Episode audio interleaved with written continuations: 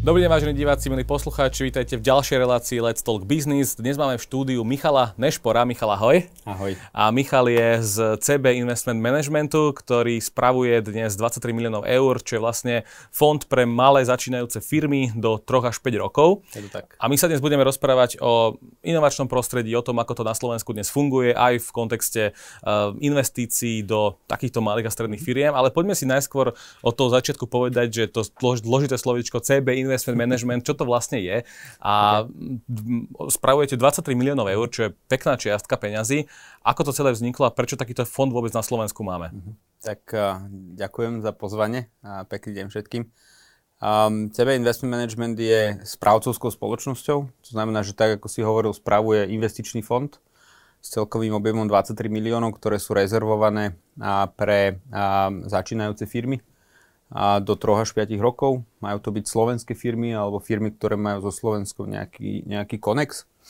A prečo to vzniklo? A vzniklo to ako podnet od e, Slovenského investičného holdingu, ktorý pochopil to, že je potrebné do inovačného ekosystému dávať dispozícii zdroje, aby sa tu tvorili nové nápady, aby sa financovali nové firmy z ktorých niektoré zaniknú, ale niektorí budú úspešné a celkovo to ten inovačný ekosystém bude ťahať ďalej. Sú to európske peniaze, ktoré my sme vysúťažili ako jeden z deviatich uchádzačov a traja uchádzači v podstate dostali do spravy takýto investičný fond na to, aby podporovali ten slovenský ekosystém a aby tu vzniklo, myslím si, že celkovo je cieľ podporiť 45x3, čiže 135 firiem a z toho niektoré naozaj budú úspešné a budú ťahať ten ekosystém, budú e, exportovať inovácie do sveta a priťahovať ďalších investorov, tak aby sa tu tvorila pridaná hodnota. My sme ten, a, tú správu toho fondu získali um, aj vďaka výsledkom, ktoré sme ukázali predtým so súkromným kapitálom a, na platforme Crowdberry, kde máme dnes 4000 súkromných investorov, prevažne zo Slovenska až Čech a niektorí sú aj zo zahraničia a odfinancovali sme tam, a myslím, že 20 firiem s celkovým objemom asi 30 miliónov eur. To boli v podstate výsledky, na základe ktorých sme vedeli ukázať, že vieme pracovať so slovenskými českými firmami, že vieme mobilizovať súkromný kapitál a prispelo to k tomu, aby sme zvíťazili a dostali do spravy takýto investičný fond, ktorý potom zase má byť použitý na to, aby sa budovalo ďalšie, nejaká ďalšia pipeline a nejaké ďalšie firmy, ktoré si potom pôjdu pre ďalší kapitál, napríklad aj na platformu Crowdberry. Štát rozdal, myslím, že o mnoho viac tým, aj, aj tým ďalším uh, fondom dal podobné príspevky. Mm-hmm. A poďme trošku do tej reality, že ako si to vieme predstaviť, že teraz vy máte na účte 23 miliónov ako fond a uh, ako si to môžu diváci predstaviť, že majú nejaký nápad alebo nejaké uh, zaujímavé, inovačné inovačné nápady, ktoré chcú pretaviť do, do reality a teraz mm-hmm. čo majú robiť, aby sa dostali takýmto peniazom, ktoré okay. vy spravujete?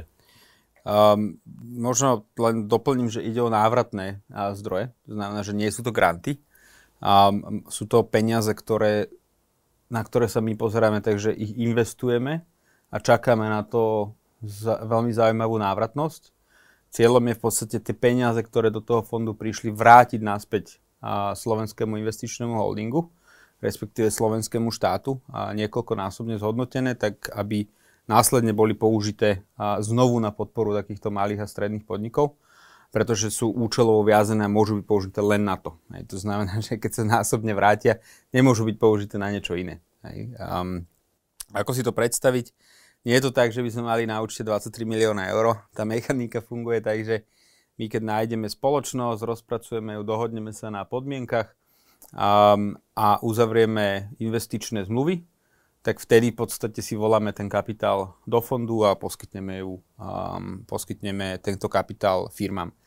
Zatiaľ sme za necelé dva roky investovali do 20 firiem a cieľom je odfinancovať ešte ďalších 25 do konca roku 2023. Takže je to celkom náročná krivka a hľadáme ďalšie investičné príležitosti.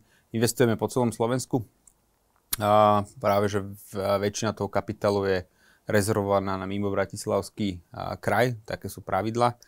A, a ako si to majú predstaviť, a, ideálne ukážu nejaké prvé výsledky napríklad tým, ktorý zostavia nejaký, nejaký minimum viable product, alebo ako sa to tomu teraz hovorí, minimum lovable product.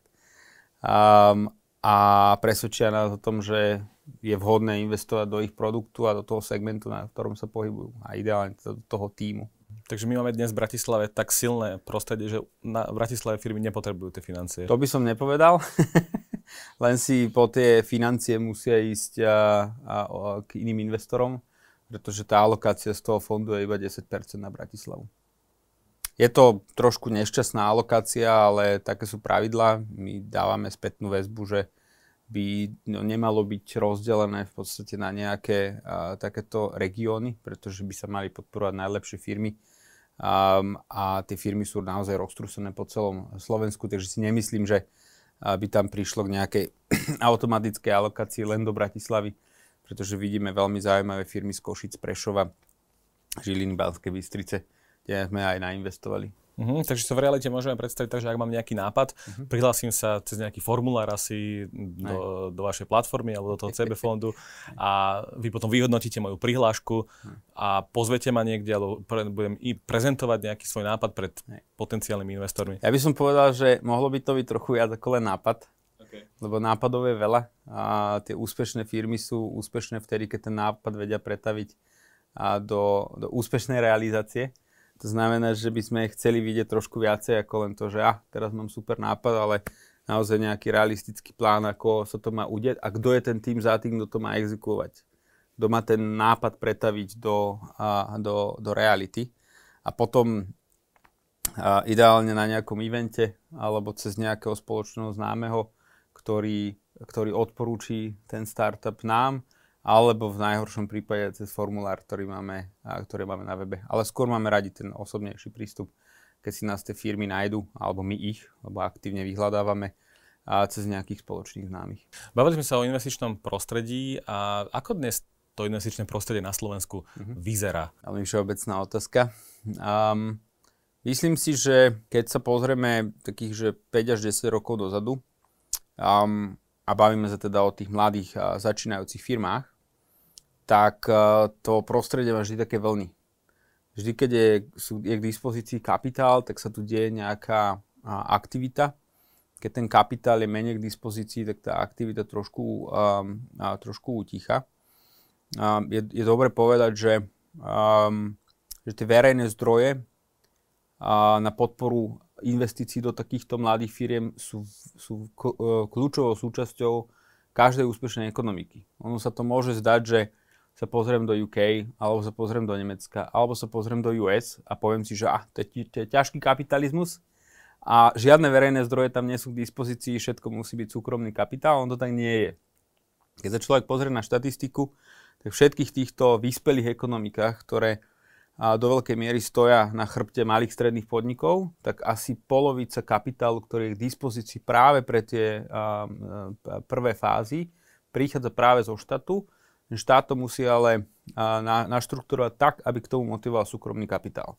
Čiže je veľmi dobré, že tu máme k dispozícii takéto zdroje, pretože tá posledná vlna takýchto, vln, a, takýchto, takéhoto kapitálu skončila 2016 a potom sme mali obdobie troch rokov, kedy kapitál z verejných zdrojov nebol k dispozícii a museli, musel, musel to vyplniť súkromný kapitál. Tam sme v podstate sa my na Crowdberry platforme potýkali s tým, že je extrémne náročné financovať tieto mladé spoločnosti, pokiaľ neukážu už nejaký, nejakú, nejakú, nejaké prvé výsledky. To znamená, že sme veľmi selektívne vyberali v úvodzovkách startupy, ktoré sme financovali cez platformu, drvivá väčšina ostala bohužiaľ bokom a vedeli sme ich odfinancovať potom až cez tento investičný fond. To znamená, že máme tu k dispozícii kapitál, sú to tri fondy, každý z nich má k dispozícii okolo 22-23 miliónov a plus sú tu ďalšie súkromné investičné fondy, to znamená, že je tu k dispozícii niekoľko desiatok miliónov eur na podporu takýchto, na podporu takýchto firiem. A toto sa zmenilo v porovnaní s tým obdobím, ktorý som spomínal. A aj historicky je tu k dispozícii viacej kapitálu. A ten kapitál je dôležitý na to, aby sa tu budovala hodnota, aby priťahovala talent, ideálne talent, ktorý nám odchádza do zahraničia a vráti sa naspäť aby, aby sa mohol vrátiť do zaujímavých firiem, a, ktoré tu sú. Hej. Mali ste tu Senzoneo, Bolteround, Ecocapsula a ďalšie firmy, ktoré a, z okolností patria aj do nášho portfólia. A to sú firmy, kde sa ľudia naozaj vrácajú aj zo zahraničia, pretože vidia, že to je zaujímavá firma, mám sa kam vrátiť, viem sa niekde realizovať a to je možné aj vďaka kapitálu, ktorý do týchto firiem tiekol. Keď sme sa rozprávali o tom, že čo sú také tie kritéria pre získanie nejakých investícií mm-hmm. alebo začiatočného kapitálu, tak často počúvam od uh, ľudí z okolia, že, že ten tým je často viac rozhodujúci ako samotný produkt. Môžeme to aj takto povedať? Určite vieme povedať, že ten tým je rozhodujúci. Je to kvôli tomu, že um, tá cesta k úspechu toho, toho začínajúceho uh, podnikateľa, tej firmy, a je klukatá. Dnes, ne, nedá sa nakresliť, že bod, alebo takže pod A a B, B, kam sa chcem dostať, sa dá do veľkej miery nakresliť, ale tá cesta nie je priamo čiara. Ej, idem hore, dole, doľava, doprava, vrátim sa o 3 kroky späť, zase idem doprava, zase sa vrátim a tak ďalej. A to, a identifikovať tie potrebné zmeny na to, aby som sa do toho bodu B vedel dostať, vie naozaj len dobrý tým. A na začiatku tým pádom častokrát investori investujú naozaj do skúseností alebo do kvality toho týmu lebo ten tým potom rozhoduje o tom, že či to bude úspešné alebo nie. Takže vy ako investor sa často pozeráte na to, že keď sa pred vás postaví, uh-huh. postaví nejaký tým ľudí, uh-huh. že ten produkt je možno že taký, že nie je ani moc revolučný, ale je to dobrý tým, drží uh-huh. spolu, ale ako na prvý pohľad rozoznáte, že či ten tým je dobrý alebo nie je dobrý? Mm, sú to určité skúsenosti, by som povedal, a určitý cit pre ľudí, ktorý sa nie vždy na 100% o, o, o, um, um, osvedčí ale ja som už 16 rokov v tomto biznise profesne. Znamená, že si človek vybuduje nejaký taký gut feel a nejaký pocit v bruchu, že či toto je dobrý tým alebo nie. Je to spôsob, ako aj prezentujú niektoré veci, ako majú upratané myšlienky, ako rozmýšľajú, aké majú predošlé skúsenosti a ako vedia v podstate nejakým spôsobom um, rozumne a štruktúrovane predniesť ten svoj nápad a o tom, že či vedia ukázať nejakú pokoru, a či vedia reflektovať na nejaký feedback a spracovať, je to veľa vecí, ale sú to v podstate indície na to, aby sme si my vedeli urobiť rozhodnutie, či chceme tento tým investične podporiť alebo nie. A je to, je to kľúčová, je to kľúčová je to kľúčový faktor na to investičné rozhodnutie. Hlavne v tých skorých fázach. Chcem sa dostať o, o, o, k otázke, že vlastne ako tie startupy potom po tej investícii pokračujú, lebo stále to nie je to víťazstvo, že dostanem nejakú uh-huh. investíciu, to je taký, že malý začiatok toho uh-huh. uh, úspechu. A mali sme tu, keď sa sme hovorili o tom týme, mali sme tu svetový startup Kiby. Hej, uh-huh. bola to platforma, ktorá bola založená a bola zložená z ľudí, ktorí boli svetovo známi, boli tam filmoví, uh, filmoví producenti z Walt Disney a, a podobne. Uh-huh. A ten startup do pol roka zlyhal, dostal cez 2 miliardy, 2, 2 miliardy eur a teda dolárov. A čiže, čiže aj spojenie týmu a skúsenosti niekedy nevidia. Podľa štatistík máme 90% startupov mm-hmm. a malých firm, ktoré proste zlyhajú. Oplatí sa to investorom stále, stále naháňať tie peniaze a investovať do týchto firiem? Tá štatistika je krutá. Hej, tá štatistika tých 90% je že globálna, nezávisle od toho, či dostanem peniaze alebo nie. Časť tých startupov, alebo teda firiem, ktoré dostanú tú investíciu, dostanú tú druhú šancu a predložím to runway na to, aby vedeli ukázať nejaké výsledky alebo nie. Ale áno, hej, že aj tie skúsenosti, a aj tie peniaze nie sú vždy zárukou úspechu, preto investori vyberajú čo najširšie portfólio. To znamená, že vyberajú tých najlepších najlepších podľa vlastného úsudenia a tiež, sa, tiež nie sú neomilní, tiež len, investori tiež len varia z vody. A vyberajú si preto, neviem, 10, 20, 30 firiem do, do svojho portfólia, tak aby Niektoré z tých firm boli úspešné a zaplatili im v podstate tie neúspechy v tých ostatných um, investíciách, aby si diverzifikovali riziko, to je ten terminus technicus. Um, čiže áno, nie je to, nie je to zárukou úspechu, a totižto veľa tých firiem, alebo drvivá väčšina z nich je v silnom konkurenčnom prostredí. To znamená, že existuje viacero takých tímov po svete, ktorí sú super, ktorí sú najlepší a aj tak medzi sebou konkurujú a častokrát vyhrá len jeden alebo dvaja. Čiže je to veľmi náročné konkurenčné prostredie, preto jednak, že investícia není za, za rukou úspechu, je to v podstate nejaká, nejaké potvrdenie kvality toho týmu, že vedeli presvedčiť investorov, ale odtiaľ tá cesta v podstate ešte ďalej pokračuje smerom k tomu úspechu v konkurenčnom prostredí. všetky tie firmy, ktoré máme my portfóliu, naozaj pôsobia na medzinárodných trhoch, či už regionálne alebo naozaj globálne a musia sa potýkať s firmami, ktoré niekedy majú násobok kapitálu k dispozícii ako oni, čo nie je vždy zárukou. Máme, máme príklad Bolterown, ktorý získal zdroje, ktoré sa z pohľadu Slovenska môžu zdať veľké, ale keď sa pozrieme na ich konkurenciu, tá konkurencia má násobok viacej kapitálu k dispozícii a napriek tomu není úspešná. Alebo Boltrand ich predháňa, lebo vie s tými svojimi zdrojmi narábať o mnoho šetrnejšie ako tí zahraniční konkurenti. A plus sú šikovní a vedia sa na ten trh dostať s kvalitným produktom. Keď sa pozrieme na tie firmy, do ktorých sa investuje, mm-hmm. tak aké firmy to sú, čo osloví takže najviac? A sú, alebo je to, že jedno, že môže to byť aj nápad, ktorý už existuje, a, uh-huh. ale je, má nejakú víziu inú ako ostatné, alebo čo sú to tie nápady a aké sú tie najideálnejšie scenáre pre investora, že tak toto je to, čo chcem, veľmi, čo chcem investovať? Hej, veľmi, veľmi všeobecná otázka. Um, tak tie investičné, tých, tých investičných zámerov je veľa. Niekedy sú to Niekedy sú to naozaj nové trhy, že tie produkty neexistujú a vytvárajú sa na novo a kvôli tomu, že sa nejakým spôsobom mení nejaký zabehaný trh. Um, potom sú to um, niekedy investičné zámery, kde ten produkt ide na existujúci trh a snaží sa ho vylepšiť, respektíve kompletne rozbiť a, a postaviť na novo. A teraz neviem, že či chceš uh, konkrétne, konkrétne prípad, uh, príklady. Si dajme príklady. Čo, čo to sú za firmy. Máme, máme v portfóliu firmu zo Slovenska, ktorá, ktorá na Slovensku nie je známa, ale má asi 60-65% zákazníkov z Ameriky, 30 z Európy, na Slovensku žiadneho a zvyšok je rozhodený po celom svete.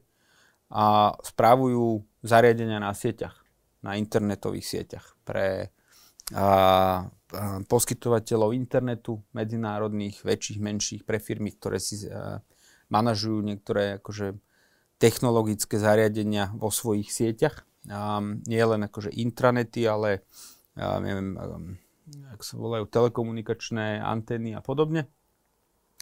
To sú chalani, ktorí pochádzajú z toho, uh, z toho prostredia.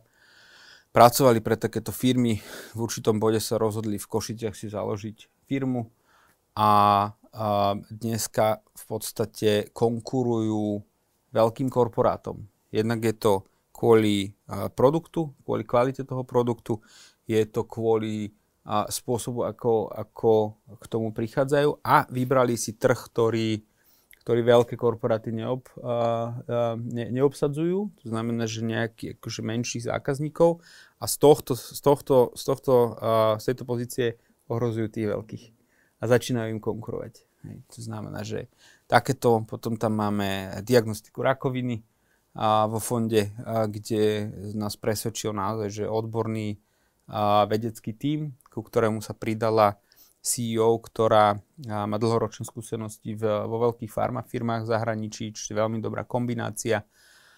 Máme tam kozmetickú značku, pretože ten kozmetický, ten beauty priemysel je veľmi zaujímavý. A dá sa tam vybudovať malá značka so svojím okruhom zákazníkov, ktorá potom bude zaujímavá pre niekoho veľkého, aby si doplnil a, svoje portfólio, dejú sa tieto konsolidácie. Takže to je naozaj široké, je to veľmi široké, široké portfólio. Je to široké portfólio. Poďme sa pozrieť na to, že ako vyzerá ten vzťah investora a, uh-huh. a startupu alebo nejakej firmy. Že je to, že ideálny romantický vzťah, alebo je to skôr taký vzťah s prestávkami a taká talianská domácnosť? Uf, to záleží. Život prináša rôzne situácie, ale treba si to predstaviť asi tak, že keď uh, investor chce investovať do firmy a firma chce investora, tak je to taký dating, že akože chodím na rande a, a potom sa spoznávam bližšie a bližšie. A, a niekedy, akože keď už potom prichádza k tomu, že ah, teraz by sme sa mali oženiť, alebo teda zobrať a vydať, tak už sa na to idem pozrieť trošku bližšie, tam už potom možno sú aj nejaké kritickejšie otázky. No a v tom manželstve to môže byť rôzne. Aj ten vzťah môže byť super, môže to byť talianská domácnosť, a podľa toho, ako to ten život prináša, keď sú dobré časy, tak je to plain sailing. Keď nie sú dobré časy, to znamená, že treba pracovať na tej firme, tej firme sa nedarí, a tak vtedy akože vedia byť tie vzťahy napäté, ale akože kvalita investora je aj v tom, ako sa tej firme snaží pomôcť. Upratať, možno akože challengeovať stratégiu, zmeniť ten smer a urobiť to rozhodnutie, poskytnúť ďalší kapitál na tú zmenu, na tú zmenu toho smeru. Znamená, že tie vzťahy vedia byť veľmi rôznorodé. Máme firmy, ktoré, s ktorými máme vzťah, že OK, ide to podľa plánu a sú firmy, kde v podstate to treba kompletne na novo prekopať. A to je asi to, je to riziko toho investora, to ktorý s tým musí rátať, že nemusí tá moja investícia výjsť, keď do, do, do niečoho investujem.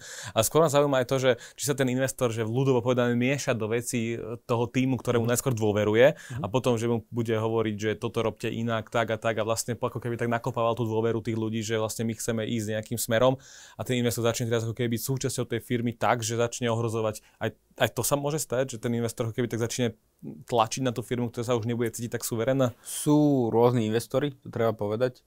Um, profesionálni investori um, challengeujú ten nápad od začiatku, aj tú implementáciu a vyberajú si týmy, ktoré vedia, ktoré vedia uh, spracovať spätnú väzbu.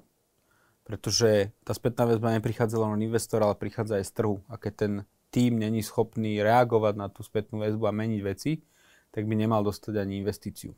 To znamená, že nehovoril by som o nejakom nakopávaní dôvery, je to skôr o tom, že investor strategicky v prvom rade challengeuje ten tým a k tomu, aby sa posúval dopredu a k tomu úspechu a čo lepšie. Keď, keď sa veľmi nedarí, keď sa veľmi nedarí, tak sú mechanizmy, ktoré ten investor má na to, aby vedel zasahovať do operatívy, ale není to primárnym cieľom okrem investorov, ktorí sú akože veľmi hands-on, to znamená, že vyberajú si menší počet firiem a s tými pracujú naozaj na dennej operatívnej báze. Ale to je iný model a vtedy ten tým vie, že ten investor takto funguje a vyberá si ho aj, aj práve kvôli tomu. Hm. Aká je možno najvyššia suma, ktorú ste investovali do startupu dnes? Z fondu či celkovo Crowdberry? Môžete aj celkovo Crowdberry alebo aj z fondu, to je jedno.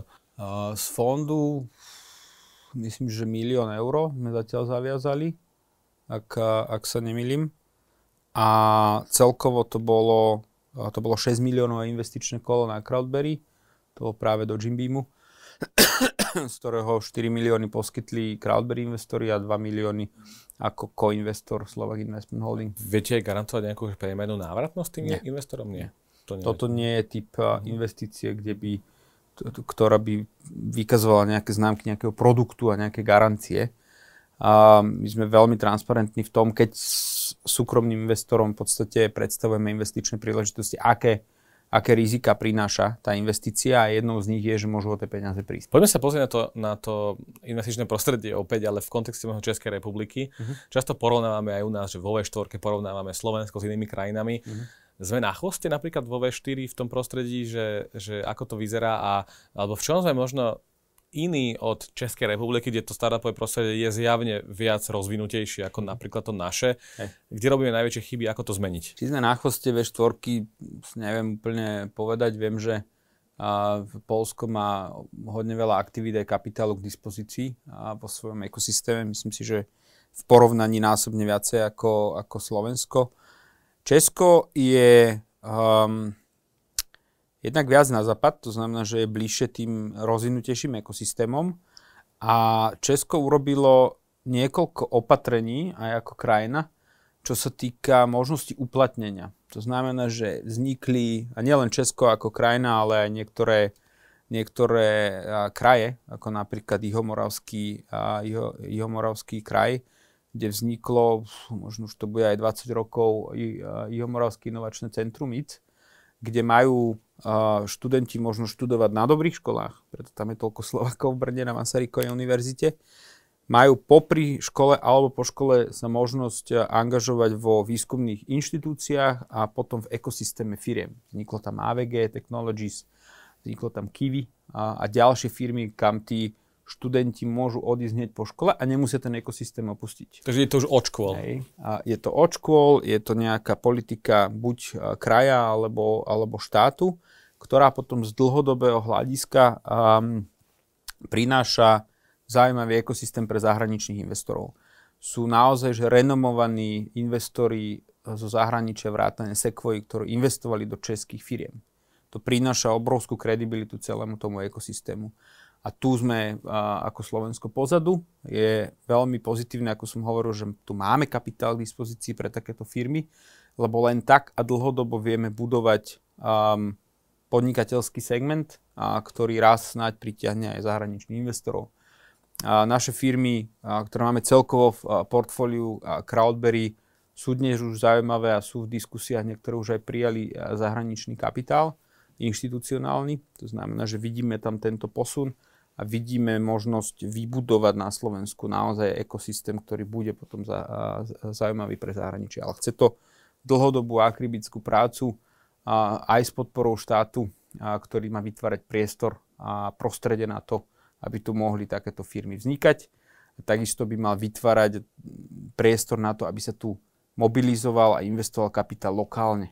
To znamená, že slovenskí a českí investori, aby investovali do slovenských a českých firiem a neboli za to daňovo znevýhodnení. Dneska sú daňovo znevýhodnení. To znamená, že tá alokácia kapitálu ide niekam inam, kde sú daňovo výhodnejšie podmienky. Ešte z pohľadu investora sa chcem opýtať, uh, jedna z otázok je taká, že keď som startup alebo malá mhm. firma, ktorá chce získať investíciu a už, už ju aj dostanem, tak e, je cieľ toho investora niekedy potom v budúcnosti predať startup, respektíve firmu nejakú, aby potom získal z toho nejaké peniaze, alebo len ročné dividendy mu chodia z podielu, alebo e, čo je taká, taký cieľ toho, mm. toho investora, ktorý, ktorý chce mm. uh, investovať, ale čo očakáva? Je to predaj firmy? je to, malo by sa to nastaviť na začiatku. to znamená, že investor by mal vedieť, do akého typu investície ide. Či je to dlhodobá investícia, kde budem dostávať práve dividendu a to bude moja návratnosť, alebo je spoločný cieľ tú mladú firmu podporiť um, finančne a potom spolu predať uh, tretiemu kupcovi, lebo tam nie sú, nie sú uh, ko, akože conflicting interest, jak sa to povie po slovensky proti, proticho, protichodné záujmy. To nie, nie je konflikt záujmov, ale keď spolu investora aj firma predá niekomu tretiemu, kto to ocení, tak tu nie sú, tu je konflikt, tu nie, tu nie sú protichodné záujmy. Lebo ak má firma vykúpiť investora, tak by mali byť tie podmienky vopred jasné. Inak chce firma kúpiť lacno a investor predá draho a to sú protichodné záujmy. Čiže preto sa častokrát tie firmy predávajú spoločne um, kupcovi a investor by mal vedieť, do čoho investuje sú štruktúry, kde od začiatku je jasné, že tá firma chce ostať rodinnou firmou, chce dlhodobo rásť a nechce sa nutne predať, že to nemá byť ten vyslovený cieľ. Tedy sa dajú naštruktúrovať a dohodnúť podmienky medzi tým investorom a tou firmou, že za vopred dohodnutých podmienok kúpi tá firma ten podiel toho investora naspäť s návratnosťou jeho investície ktorá sa dá vopred vypočítať. Aj napríklad poskytne investor peniaze, tá firma narastie, ten rast sa dá odmerať a keď ten kapitál prispel k tomu rastu, tak takú násobnosť, ako tá firma rástla, by mal dostať na svoju investíciu. Čiže sú rôzne modely, ale drvia, drvia väčšine prípadov, keď sa bavíme o tých mladých firmách, tak je vysloveným cieľom tú firmu predať. Máte nejaký segment, ktorý je pre vás najviac v vozokách sexy, do čoho najviac by ste radi investovali, ale naopak, že čo, do čoho by ste že nikdy neinvestovali? Tak uh, ťažká otázka. Um, pre nás sú zaujímavé, okrem iného, máme tam, akože, ak som spomínal, široké portfólio, ale food technologies je určite zaujímavé. To znamená, že riešenia, ktoré prispejú k tomu, aby sa na svete akože dal udržateľne a produkovať a jedlo pre celú populáciu. Um, a to, to je akože segment, ktorý vidíme ako veľmi zaujímavý. Zatiaľ sme, zatiaľ sme sa nerozhodli investovať do žiadnej konkrétnej firmy na Slovensku, aj tam bolo super a, targetov. No a to, do čoho by sme neinvestovali, um, sú také, že kapitálovo náročné um, obchodné modely, kde vieme, že to chce desiatky, desiatky, stovky miliónov eur, vývoj lieku napríklad, a, lebo je otázne, či si tá firma nájde tú kapacitu tých investorov na trhu. Hej, že nemáme my ešte historicky ako Slovensko um, tu povedz, že tu vedia úspešne byť vyvíjané lieky, napríklad farmaceutika. Iné je to s diagnostikou. Že diagnostické firmy tu sú, Multiplex DX, Palačeka na Glycanostics, ktorý som spomínal, SK a ďalšie, ktoré ved- ukázali, že vedia a, vyrobiť diagnostiku, ktorá si jednak vie pritiahnuť zákazníka a jednak si vie pritiahnuť aj kapitál, ktorého nepotrebuje až tak veľa, ako keď vyvíjam liek.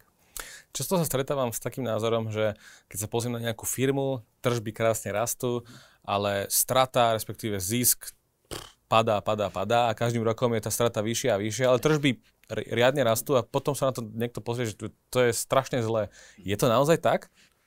Či to že, je zlé? Že, či to je, že tá vlastne firma krachuje kvázi. tak to, že... Ale, alebo len žije z tých investícií a čaká sa na ten break-even, že kedy to, kedy to konečne príde. Ke, keď rastú tržby, tak to znamená, že tá firma robí niečo dobré, lebo vie pritiahnuť zákazníkov. To, že je to na úkor tržieb, lebo uh, sa investuje právo do toho rastu, to je častokrát vyslovená stratégia. Je to vyslovene investičná stratégia aj tých investorov, lebo sa v podstate investuje do toho, aby do, do budúceho rastu, hej, ktorý, keď sa pozriem na ten snapshot, neviem, 2020, firma má také tržby a takú stratu, tá strata sú náklady, ktoré vedia priniesť tržby v budúcnosti. A to je v podstate investičná stratégia, ktorá nevždy vyjde, ale je to súčasťou toho, toho investičného zámeru, do ktorého ten investor investuje. A vyslovene povie investorom, že neplánujem byť ziskový, idem páliť cash, pretože chcem robiť rast. Hej, a ukrajovať si z trhového podielu. Čiže je to bežné, to bežné aj v zahraničí, dokonca uh, pred 10-15 rokmi bolo nemysliteľné, aby technologické firmy na burze boli stratové. Alebo teda, že aby technologické firmy, ktoré sú stratové, mohli byť uvedené na burzu. Dneska už je to, dneska už je to bežné. Hej, že tam máme proste, listu, listuje sa firma, ktorá ne, nevykazuje pozitívne a, výsledky, ale vykazuje obrovský rast a predstavuje pre investorov hodnotu. Čiže toto je úplne normálne. Dá sa to robiť len dovtedy, kým tá, kým tá firma vie presvedčiť investorom o tom, že ten rast tam ešte bude, aby financovali tie, a, tie straty. Tie firmy už keď majú nejakú kritickú masu, potom vedia urobiť toto a zmeniť ten profil na to, aby išli, a, aby boli ziskoví. V tom prípade ale ten rast sa väčšinou utlmuje, lebo už do ňa neinvestujú. Michal, prajem veľmi veľa dobrých a zaujímavých investícií a nech sa darí hlavne aj do budúcna, hlavne s tými, s tými malými strednými firmami a ten ekosystém, aby sme na Slovensku mali lepší. Milí diváci a posluchači, ja vám prajem ešte príjemný deň a toto bol Let's Talk Business s Michalom Nešporom. Ahojte.